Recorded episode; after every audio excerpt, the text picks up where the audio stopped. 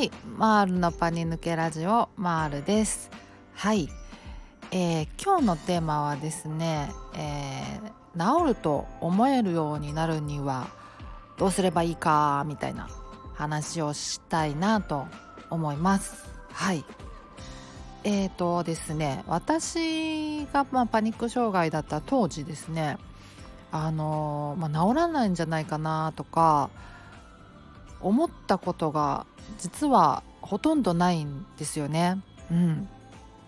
ずっとなんか、まあ、普通にあの治療すれば治るもんだとあのナチュラルに思ってました。時々ねお話を聞くんですよね。あの例えばその予期不安とかあの発作起きそうだなとか発作起きちゃったなみたいな時になんか前はこんなんじゃなかったのになとか思って悔しくなったりとかこのまま本当に治るんだろうかみたいな不安になったりとかあのショック受けたりとかね。っていう話を結構まあ時々というかまあ結構たくさん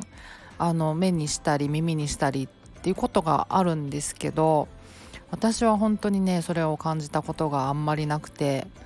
あのよ最初の方はあのうつ症状が強かったからあの絶望感みたいなものはあったんですけどそのうつ症状がまああのねあの収まってくるにつれて治らないんじゃないかなみたいな類のことは本当に考えたことが、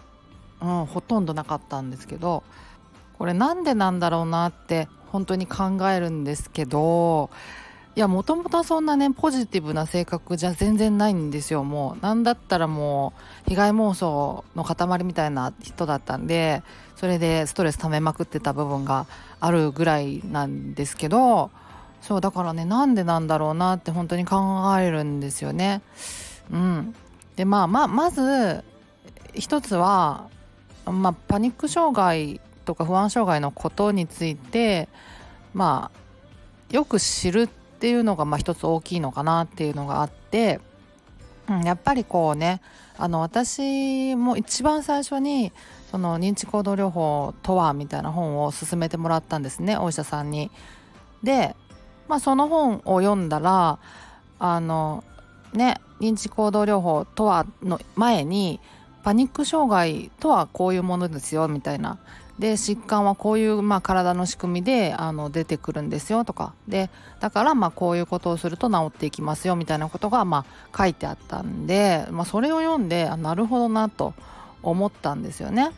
でまあ確かにこういう症状出てくるよねっていうのとあそうかこういうことしたら確かに治りそうだよなっていうのとかまああの感覚的にすごい理解できたからうんあの基本的にはその時の知識が元になってて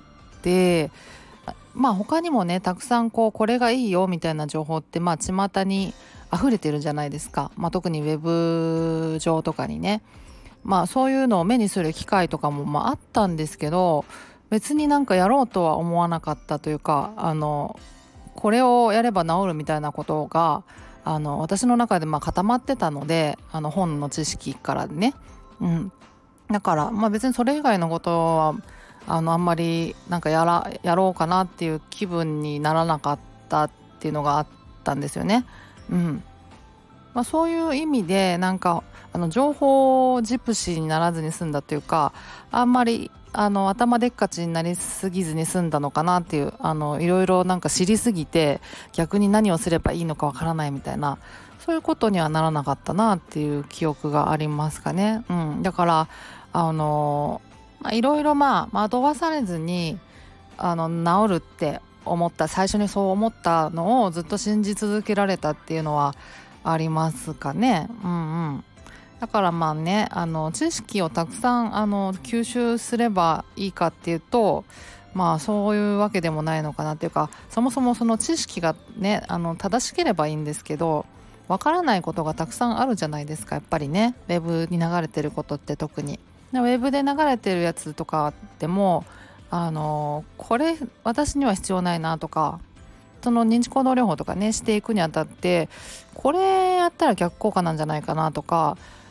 これはあのあんまり意味ないなとかなんかとにかく取捨選択できたっていうのがあったんですよね。うん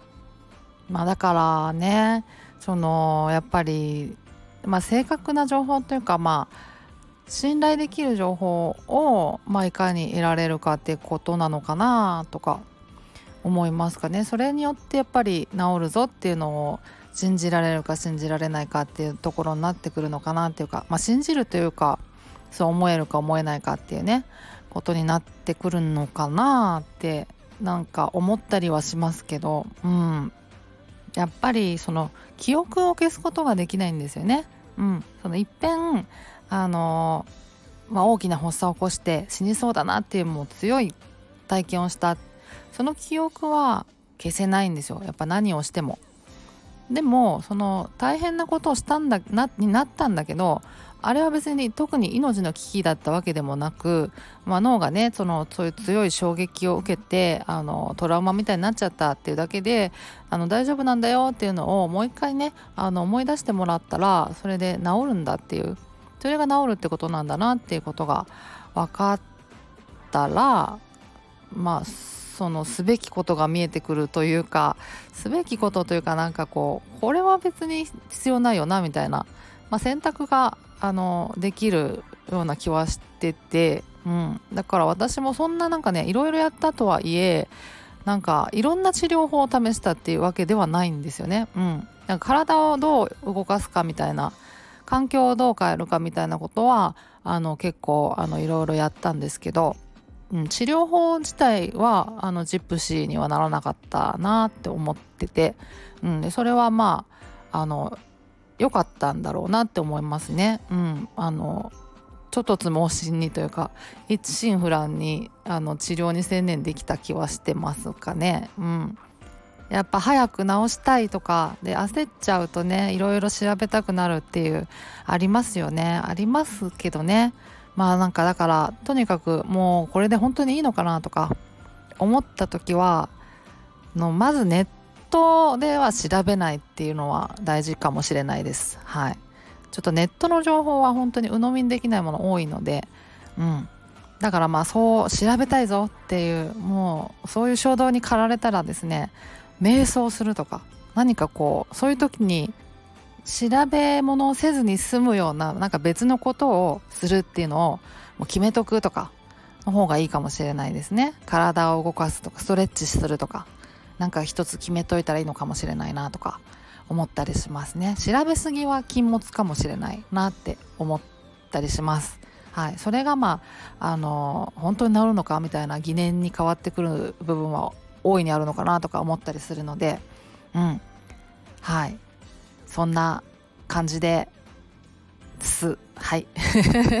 はい。というわけであの今日は終わりにしようかなと思います。ではまた次回お会いしましょう。ではでは。